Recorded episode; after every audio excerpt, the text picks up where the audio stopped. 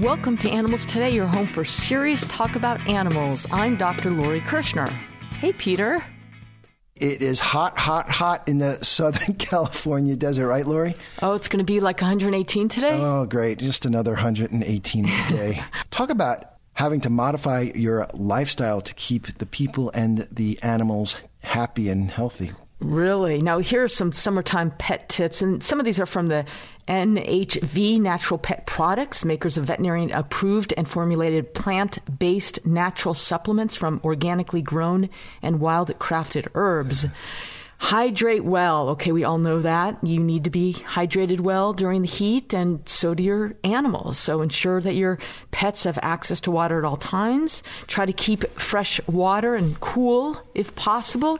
You know, put ice cubes in the water. Some some dogs love that. One of our dogs that didn't do well spit up. It upset Paco's stomach to have mm-hmm. the, the water too cool. You know, I, I've always wondered something, and I don't know if you'll have an answer to this, but if dogs have a good sense of when they need to drink. Like, is their thirst mechanism really attuned to what they really need? You know, a lot of people, they don't think to drink. And, you know, when it's so hot there, you really got to stay ahead of it, you know? And you don't realize your thirst doesn't tell you, and then you get tired and dehydrated. But I wonder if dogs are like that. I don't know keeping ice cubes in the water or keeping the water a little cooler and in the shade so it's more desirable for them to drink, having it available, put multiple bowls out there for them, putting a little chicken broth or adding pieces of a favorite fruit to one of the bowls to encourage drinking is sometimes beneficial. Yeah, I bet a little taste of chicken broth in the water would go a long way. Like just a little flavor would be enough.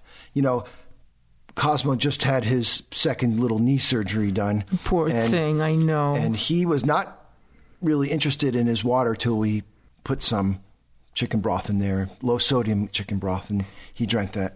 And on that same note, if you travel with your pet during the heat, or if you travel with your pet at all, I mean, always carry a compact, portable pet water bowl and some water. Yep, we do that. Yeah, our dogs a, get very thirsty when traveling. We have a couple of bowls in the minivan. Talk about traveling, don't leave your pets in your car. I mean, how many times do we have to say that? Even if uh-huh. it's just for a couple minutes, even if uh-huh. it, even if it's parked in the shade, and even if the windows are cracked. Yeah. Temperatures elevate quickly in vehicles, and it only takes minutes to cause irreversible organ damage or worse, like death. You know, I saw online people are now getting more attuned to their legal rights to break into a hot car if they see the dog. And one little trick that someone recommended was to just take a photograph or document what the temperature is outside uh, before you break the window so you at least have a piece of evidence.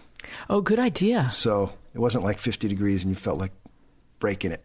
Ticks and fleas can be more prevalent in the summertime months. Yeah, ticks and Lyme disease that they can carry. Right. So talk to your vet about what you might want to do to stay out of trouble.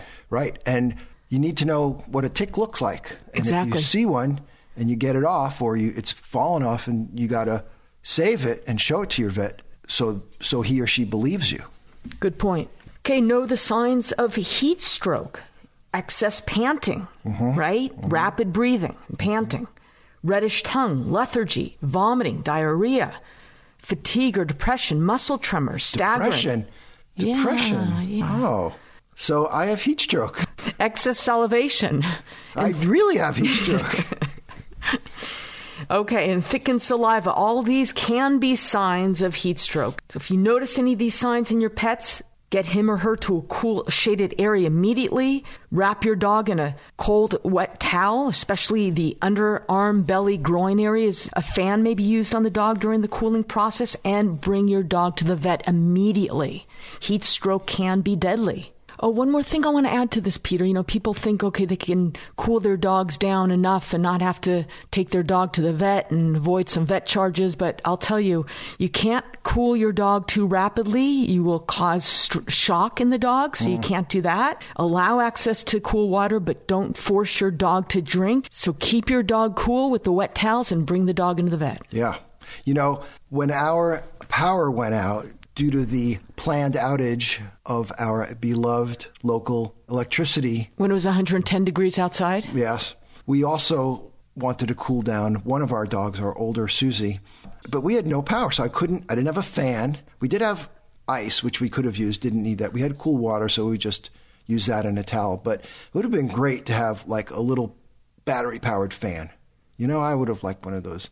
It also reminded me, I did some further research about these battery and hand crank generated radios. You know, we live in a terrible cell zone and Wi Fi is not working. I was really isolated. I would have liked a little uh, radio. In fact, we need to get our emergency pack for people and animals really updated. Oh, we definitely have to do that soon. Yeah. Put that on the list. I will put that on your list right away. Okay. And here's some cooling off aids, right? If possible, get a kiddie pool or the sprinklers, right? We had a kiddie pool once. We tried to get Paco into it, I think. He didn't like it. And then it just disintegrated in the hot sun. Yeah. But they're good for one season max. So We put in a little mister system that keeps the dogs cool, but you know, we Peter and I tend not to leave our dogs out when it's too hot out, so we just bring them in. Right. Now, going back to the idea of putting a cool, wet towel under your dog's body, I mean, this tends to be more comfortable for him or her than their warm bedding or the hot floor. Yeah, our dogs like the cool tile floor. We have ceramic tile, and but that's a nice idea. Just put a little damp towel down there, and let's see if they go right on it. I'm going to try that. I'm going to try that right now. Wait, where are you going? I'm not done. When the humidity is high, it can cause a pet's temperature to rise because they become unable to cool themselves. Yeah. Body temperatures can rise very quickly and become dangerous, as we spoke about. So be sure to keep your pet indoors and out of the hot sun. That's the bottom line here. You know, just I can't believe that our electric company did what they did to us. It just just It's going incredible. through this makes me so much more angry at them. But they wait nine months to do this planned outage. yes, And then it's shut ma- it. It's just like routine maintenance. Right. Oh, it's so disrespectful. Now, cats and dogs love to bask in the sun, but too much time in the sun can cause heat stroke and even increase the risk of developing skin cancers. And your dogs sometimes don't know what's too much, right, Peter? Yeah. Yep. One of our dogs would stay there much longer than than would be good for her. Plus, she does have a very fine coat. Great point, Peter, because pets can get sunburn and burns, especially to the sensitive areas of their body, like the tip of their ears. Oh. And their paw pads are sensitive to hot surfaces. So, talking about exercise again, need to limit your exercise on especially these hot days and go for your walks or have your playtime early in the morning or later in the evening when it's cooler and try to keep the exertion level lower. Also, instead of using the sidewalks, go on the grass. It's going to be easier on their paws. And put your palm down on the concrete or the asphalt. If it's too hot for you to step on, then it's too hot for your pets to step on. Yep. And think about bringing that portable water bowl and a bottle of water for your pet, too. Yeah. Now I want to get back to the idea of swimming dogs, okay? So you and I, in our years together, we've been in Palm Springs. We've always had a pool, like many, many people do, and we've had a series of dogs, and none of them has wanted anything to do with the pool. Now everyone knows that you have to teach a new dog, if you've got a pool, where the stairs are. So in case they get knocked in and you're not around, they know where to swim to even if they don't like swimming, where the stairs are so they can get out. So that's the one basic thing about about pools. But we've tried just for fun to get all these dogs to enjoy swimming or to cool down, and we've failed, and they've bitten us or cried or whatever. So finally, we have a success story, and this is Sky. She is a pit mix. She's pretty small. She's like 45 pounds. She's very sweet. She's very athletic. And initially, she didn't want anything to do with the water either, right, Lori? And uh, we did the usual thing. We showed it to her. I got scratched all over trying to show her where the stairs were. And uh, then she finds a neighborhood playmate. And so you're developing this relationship with a very nice couple, and they've got a couple of dogs, but one in particular is playing really nicely with Sky on the grass. And then in our neighbor's backyard, the dog goes in the pool and shows Sky how it's done. And Sky, a little cautious at first, but before you know it, is like diving in. And she's become a swimmer. Uh, I could never teach her, but she's learned from this other dog. It was so cute. That's the cutest thing. So now back home, she loves you throw the ball in the water and she just do a belly flop into it, grab the grab it, and then swim on out to the edge and go up the stairs, drop the ball, do it again. Do that eight or nine times. You have a happy, tired, wet dog. It's really great.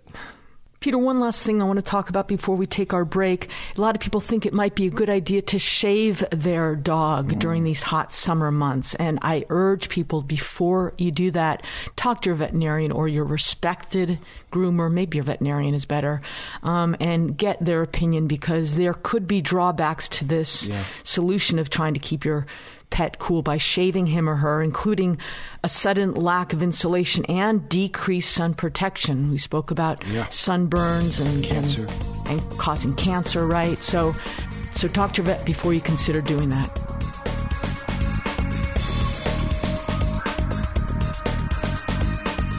Hi, it's Dr. Lori Kirschner, host of Animals Today Radio, and I'd like to invite you to join me each week right here for the latest animal news from around the globe. From animals in the wild to animals on farms and in agriculture to our beloved dogs and cats, Animals Today tackles the important issues about their welfare and rights while promoting compassion and respect for all living creatures. And yes, Animals Today is your home for serious talk about animals, but there's big doses of fun and adventure for everyone. If you want to know what you can do to help tigers in the wild, or whether your family should adopt a tortoise, or why you should avoid buying puppies from pet stores, you will love Animals Today.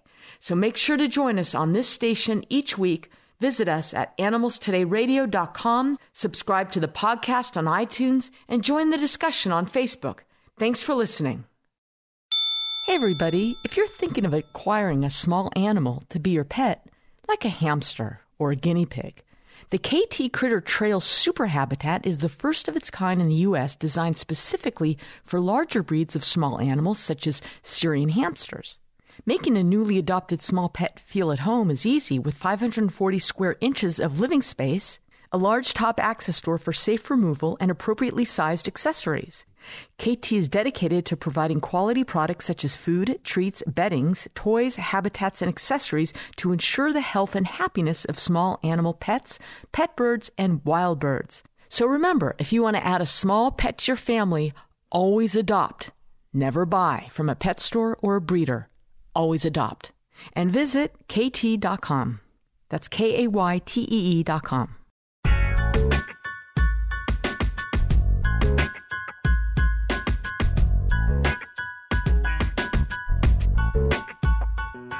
Welcome back. Kate Dylewsky is with us today. She is Senior Policy Advisor with Animal Welfare Institute. And uh, we wanted to talk about the jaguar that got loose in New Orleans at the Audubon Zoo there. Welcome, Kate. Thank you for having me. Kate, so what, what happened? Most people have seen this story on the news. Uh, break it down for us. Uh, so, what happened? This was a couple weeks ago, mid July, uh, that the zookeepers, before the zoo opened on a Saturday, um, spotted a jaguar out in the zoo. And they immediately put in place the emergency protocols and uh, they were able to tranquilize and recapture the jaguar, whose name is Valerio. He's a three-year-old male, and get him back in his enclosure. Um, but then, unfortunately, they discovered that while he was out, he had managed to kill several other animals. Um, ultimately, all told, after um, they all succumbed to injuries, it was eight animals, um, several alpacas, uh, two foxes, and an emu. And so they then had to investigate how he escaped from his enclosure, and they believe that it happened because a steel cable at the top of the enclosure uh, had, had been broken and displaced, and Valerio was able to climb out that way. Um, but they didn't manage to come to a 100% definitive conclusion that that was what had happened. So you've been involved in animal welfare for quite a while. What went through your mind when you first heard this story? I was deeply saddened, but I was not surprised. Um, this is something that we see far too often um, in various forms with these wild animals in captivity. A jaguar is a large, strong, wild animal with uh, natural instincts to escape an enclosure, to hunt, to kill. Um, this is not an animal that belongs in an enclosure in a zoo, um, does not belong, you know, in such close proximity to humans and does not belong in proximity to other animals who are caged and have no way of escaping from a predator. And so we have seen so many zoo escapes over the years, and we know that there is no 100% guaranteed way to keep an animal like a jaguar enclosed uh, in a cage that over and over and over again, uh, incidents happen that threaten people, that threaten other animals, that threaten the escaped animal, him or herself. And, you know, the Audubon Zoo has had other escapes as well. Um, several years ago, there was a 70, 70 pound cub that got out of its enclosure. Um, a couple of primates have also escaped. And then there have been the high-profile incidents like Harambe, the gorilla, uh, which you know was all over the news a few years ago. And so, I wish I could say that I was shocked by this, but I wasn't. I was just deeply sad for the animals whose lives were lost. The Audubon Zoo is in a residential neighborhood. I used to live uh, within walking distance, and uh, uh if the uh, outside perimeter had not uh, contained this animal, it could have been a big, big disaster. Absolutely. And like I said, there's there's no way to guarantee everyone's safety when you're keeping a jaguar in a residential area. Mm-hmm. Did you watch the video of uh, the Audubon Zoo's Kyle Burks? He's the vice president and managing director of the zoo. He uh, made a pretty lengthy statement about what happened. Did you see that? I did, yeah. Uh, want to comment on any of his statements or re- react to it, and or to any of the comments made by the news media who were there? Sure. Um, I thought that he approached the situation with the appropriate gravity. That this was, of course, an unacceptable and deeply troubling incident to have taken place. Um, I appreciated the zoo's assurance that Valerio the jaguar would not be euthanized, that this was a jaguar acting like a jaguar, um, and uh, nothing that he ought to lose his life over. Um, but I also thought uh, the focus of the statement and then the uh, answers to the reporters' questions were a little bit lopsided. They focused very, very much on the technical details of the safety of the zoo, which is understandable, of course. Um, everyone wants to be reassured that the zoo is as safe as it can be, um, that they're working to prevent this happening again. Um, there were questions about, you know, secondary enclosures and um, and how these animals are secured. But I would have liked to see a focus on more of a big picture approach to why this happened, which is that when you keep uh, an animal like a jaguar for males, their natural range in the wild is between 19 and 35 square miles. Um, when you keep them in this very, very small enclosure and have people coming by and looking at them day after day, these solitary animals, they're understandably stressed and frustrated and overwhelmed. And I would like the zoo to address how they can improve the quality of life for these animals. I think stress is inevitable when you have animals in captivity, but if they are going to be in captivity, if this zoo is going to continue to keep big cats, for example, then I would really like them to take this moment to reevaluate uh, how they are making the enclosures as large and as natural as they possibly can to alleviate even some of that mental distress that I think was evident in this escape. Do you personally or the Animal Welfare Institute have a vision or a dream of uh, whether or how contemporary zoos like the Audubon Zoo should change or could change? Yeah. Um, what I would love to see as a model for zoos going forward is um, more of a merging between the sanctuary and the zoo model. So I would love to see zoos no longer engaging in their breeding programs because they're breeding these animals not for conservation. None of these animals will ever be released into the wild, but they're breeding them so that they have animals to display to the public. Um, so I would love to see them stop that breeding, those breeding programs that they have, and instead take in rescue animals and rehabilitate them, or if they can't be rehabbed, then give them the best life they possibly can. And these would be animals that cannot go back into the wild, that if they are not kept by the zoo, then they won't have a chance at survival. And then if the zoo wants, as part of their model, to invite the public in, then that could be a piece of it. Um, but I think there's such an enormous opportunity to benefit conservation by helping animals who have been injured or orphaned or displaced and um, giving them the best life in captivity that they possibly can. Kate Dylewsky, Senior Policy Advisor with Animal Welfare Institute, thank you very much for coming on the show. Thanks so much for having me. More with animals today after the break.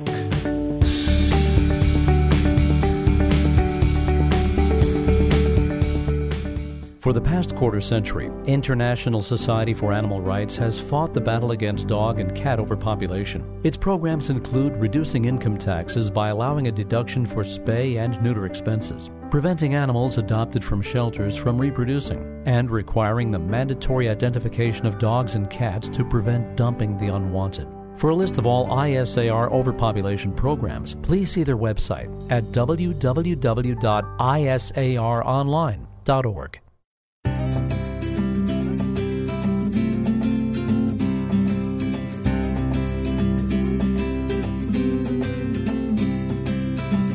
You're listening to Animals Today, your home for serious talk about animals. I'm Dr. Lori Kirschner, host of the show.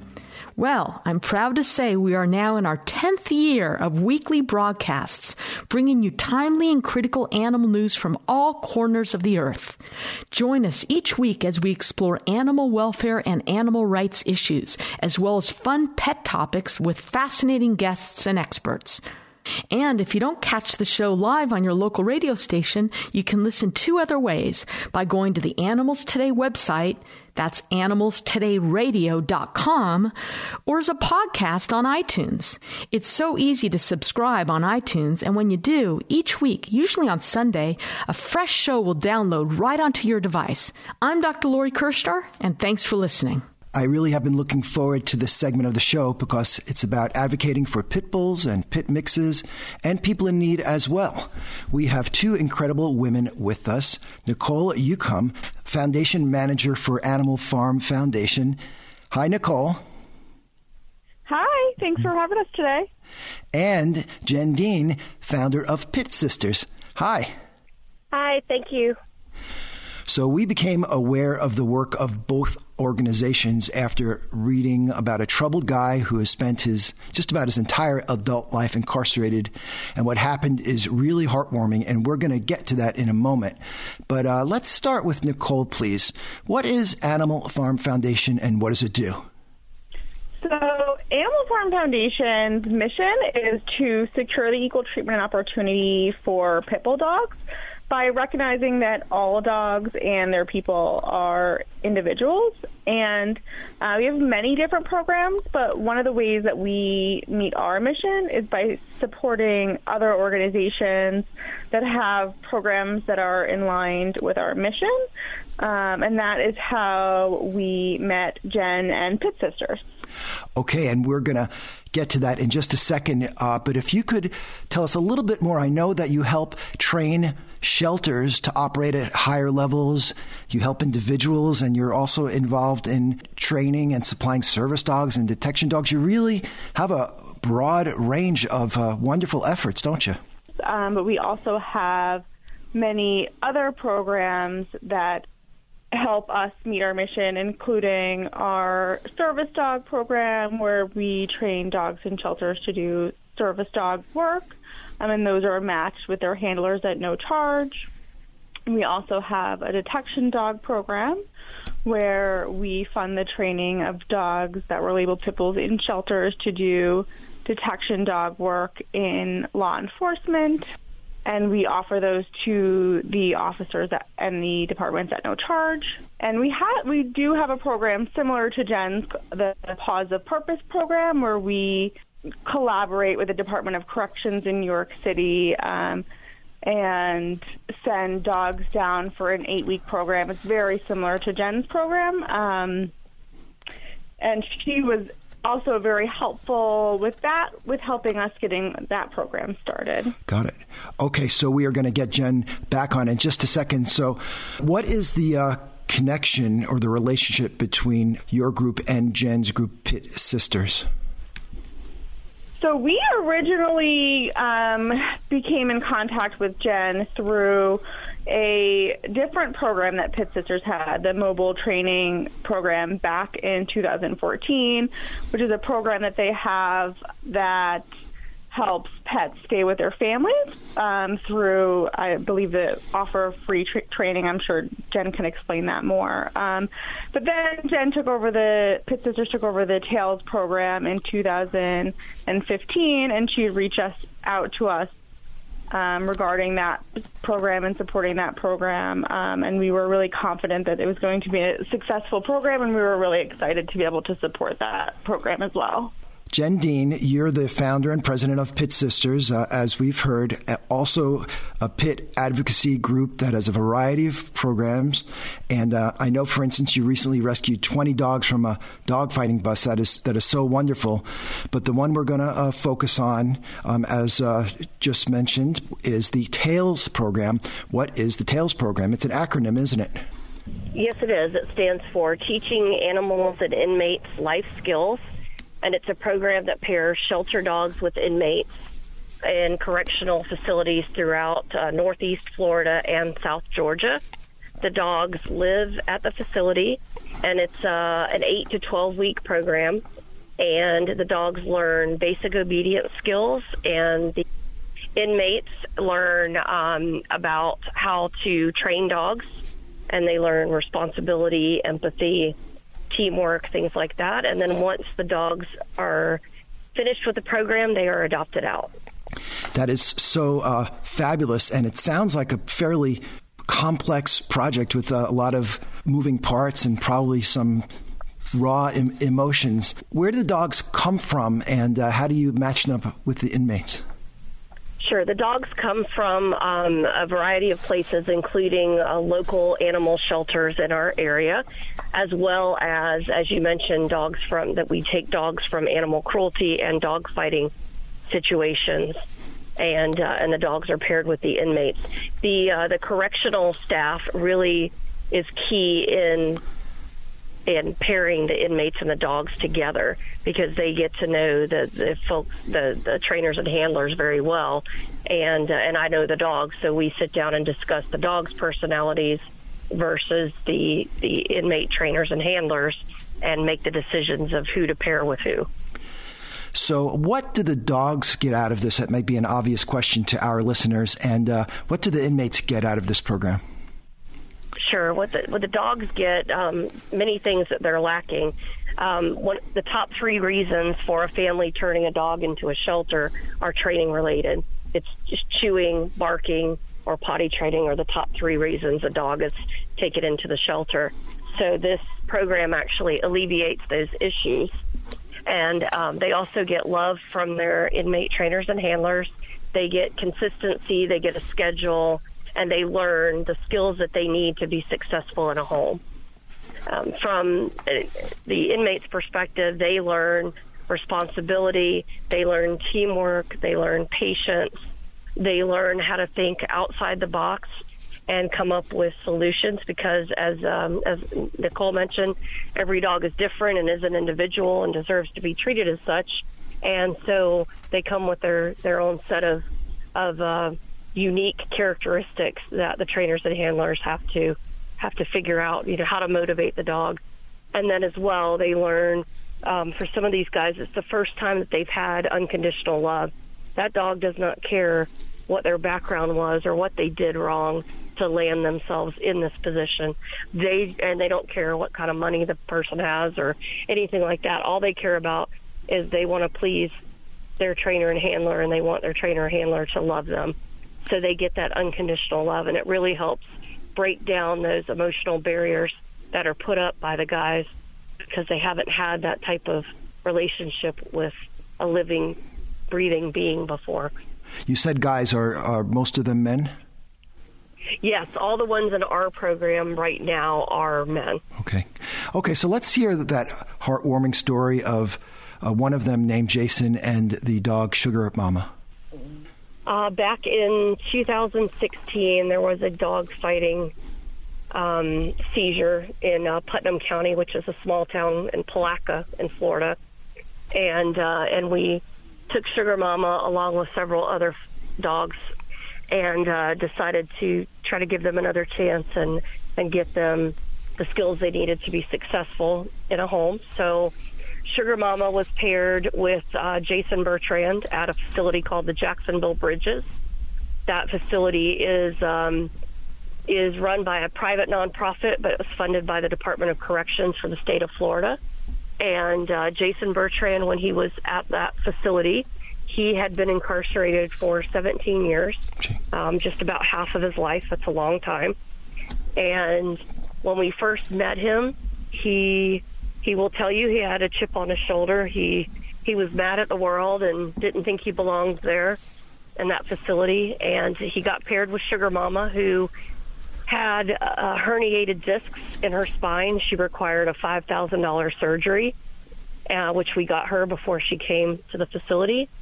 And he got to know Sugar Mama really well. She was a happy go lucky dog, and he thought to himself, you know, if she can be happy about something that happened to her that she had no control over, why can't I be happy in the situation I'm in? I can turn my life around.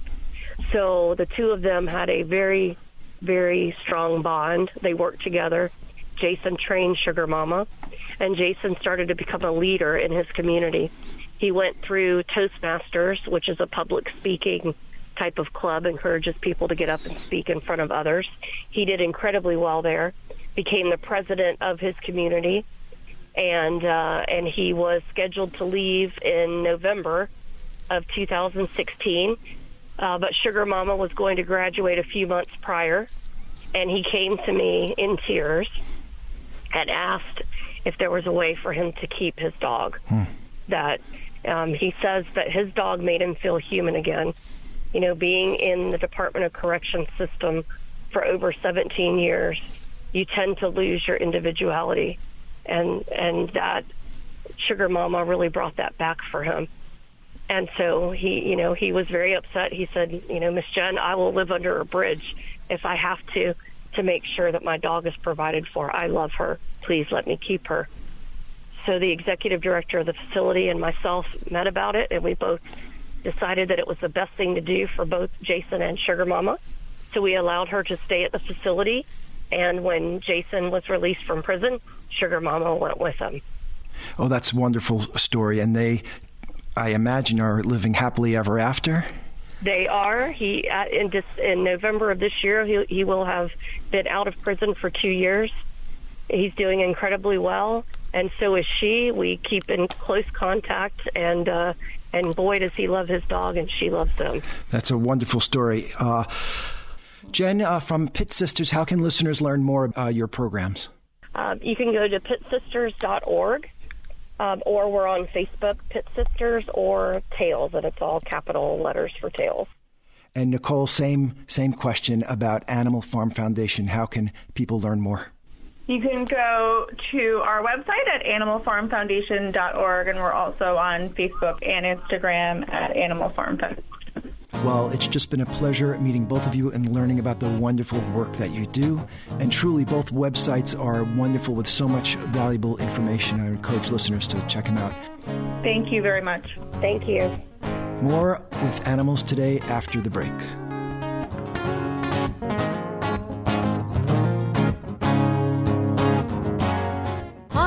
Lori. And it's Peter here. And make sure you check us out at animalstodayradio.com. Animalstodayradio.com. And visit us on Facebook.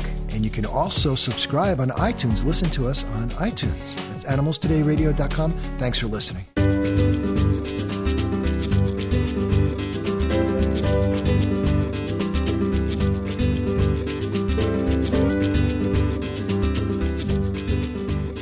Welcome back to the show. Almost every community has an animal shelter or two nearby. and chances are you visited a shelter to adopt one or more dogs or cats. But have you ever wondered about the early animal shelters? Like, what was the first animal shelter in the U.S. and what did it do? I want to welcome back to the program Kate Kelly, author, historian, and media personality. She runs a couple of websites, including America Comes Alive. Hey, Kate. Thank you very much, Lori. I'm delighted to be here. Kate, reading your piece about the first animal shelter in the United States, I think I've a new heroine in the world of animal welfare, Carolyn Earle White. Yes. Who was Carolyn Earle White and what was her interest in animal welfare? You know, she was a very fortunate woman of the 19th century because usually young women didn't exactly get to follow their nose with what interested them. But Carolyn was born to a well to do Quaker family in Philadelphia. And as, as you may or may not know, Quakers were very politically active for the most part, and they were also just more open to the idea of of education for girls and that sort of thing. So so Carolyn was unusual for her time, but not for her her re- religion and and that sort of thing. And one of the things that we don't think about, but but she would have been a little girl in about the 18 you know early 1840s. She was born in 1833. And one of the things that bothered her enormously was walking down the street and seeing the wagons and the wagon owners beating or in in some way really mistreating their horses or mules. These were beasts of burden. The men needed them to do their work in order to make their deliveries through town and that sort of thing. And if they felt that the animal wasn't performing up to what they needed, they would beat them. They would do any kind of thing they could do, yelling, throwing them things at them, and that sort of thing. And it really bothered Caroline to the point that she would be just horrified and would then try to avoid those streets because she remembered a particular scene with, uh, you know, some sort of animal abuse happening. Yeah. So what was amazing was that she was able to live a life that could go on and, and figure out a solution to that sort of problem. So what did she do? Well, she had by this time she had gone on she had married and the fellow she married was out of her religion he was catholic he was an attorney but he was also very open minded and he supported her in her serious belief in animal rights and so he became aware that uh, Henry Bergh in New York City was forming the the American Society to for the prevention of cruelty to animals. And so he suggested to his wife that she should go up and meet with Henry Bergh. So she did. And so she came back to Philadelphia and began to set up the Pennsylvania Society for the Prevention of Cruelty to Animals. Mm. She was soon joined by another fellow who was very interested in the cause, and his name was Colonel Richard Muckle. And they worked together to, to work on this organization. When the uh, agreement, you know, the legal agreement had to be drawn up for the society. Uh, Carolyn inv- invited her husband to do the legal work, and when they specified the board of directors, her husband was on the board of directors, and so was Colonel Muckle, but she was not. Now, nothing is written about whether that upset her, but it was certainly a, an item of the day that women could participate and be active, but they couldn't do something like be in a board position. So whether she was offended by that or not, we will never know, but today we certainly would be. That's so interesting. So she's not even allowed to serve on the board of the organization that she started, being that she's a woman, and yet it grew very fast, didn't it? Yes, it did. That organization started growing, and she decided to fill another need, which was that in 1869 she started the Women's PSPCA. It later became known as the Women's Humane Society, and that was actually the organization that that offered the animal refuge, which is what she called it. She was particularly interested in small animals, um, first dogs, stray dogs, and you know, in that day, again, we have to think about what it was like at the time.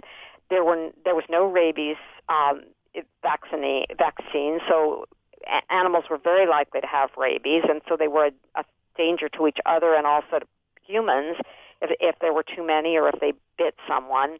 And they also just had pretty much free reign of, of any community. There was no leash law.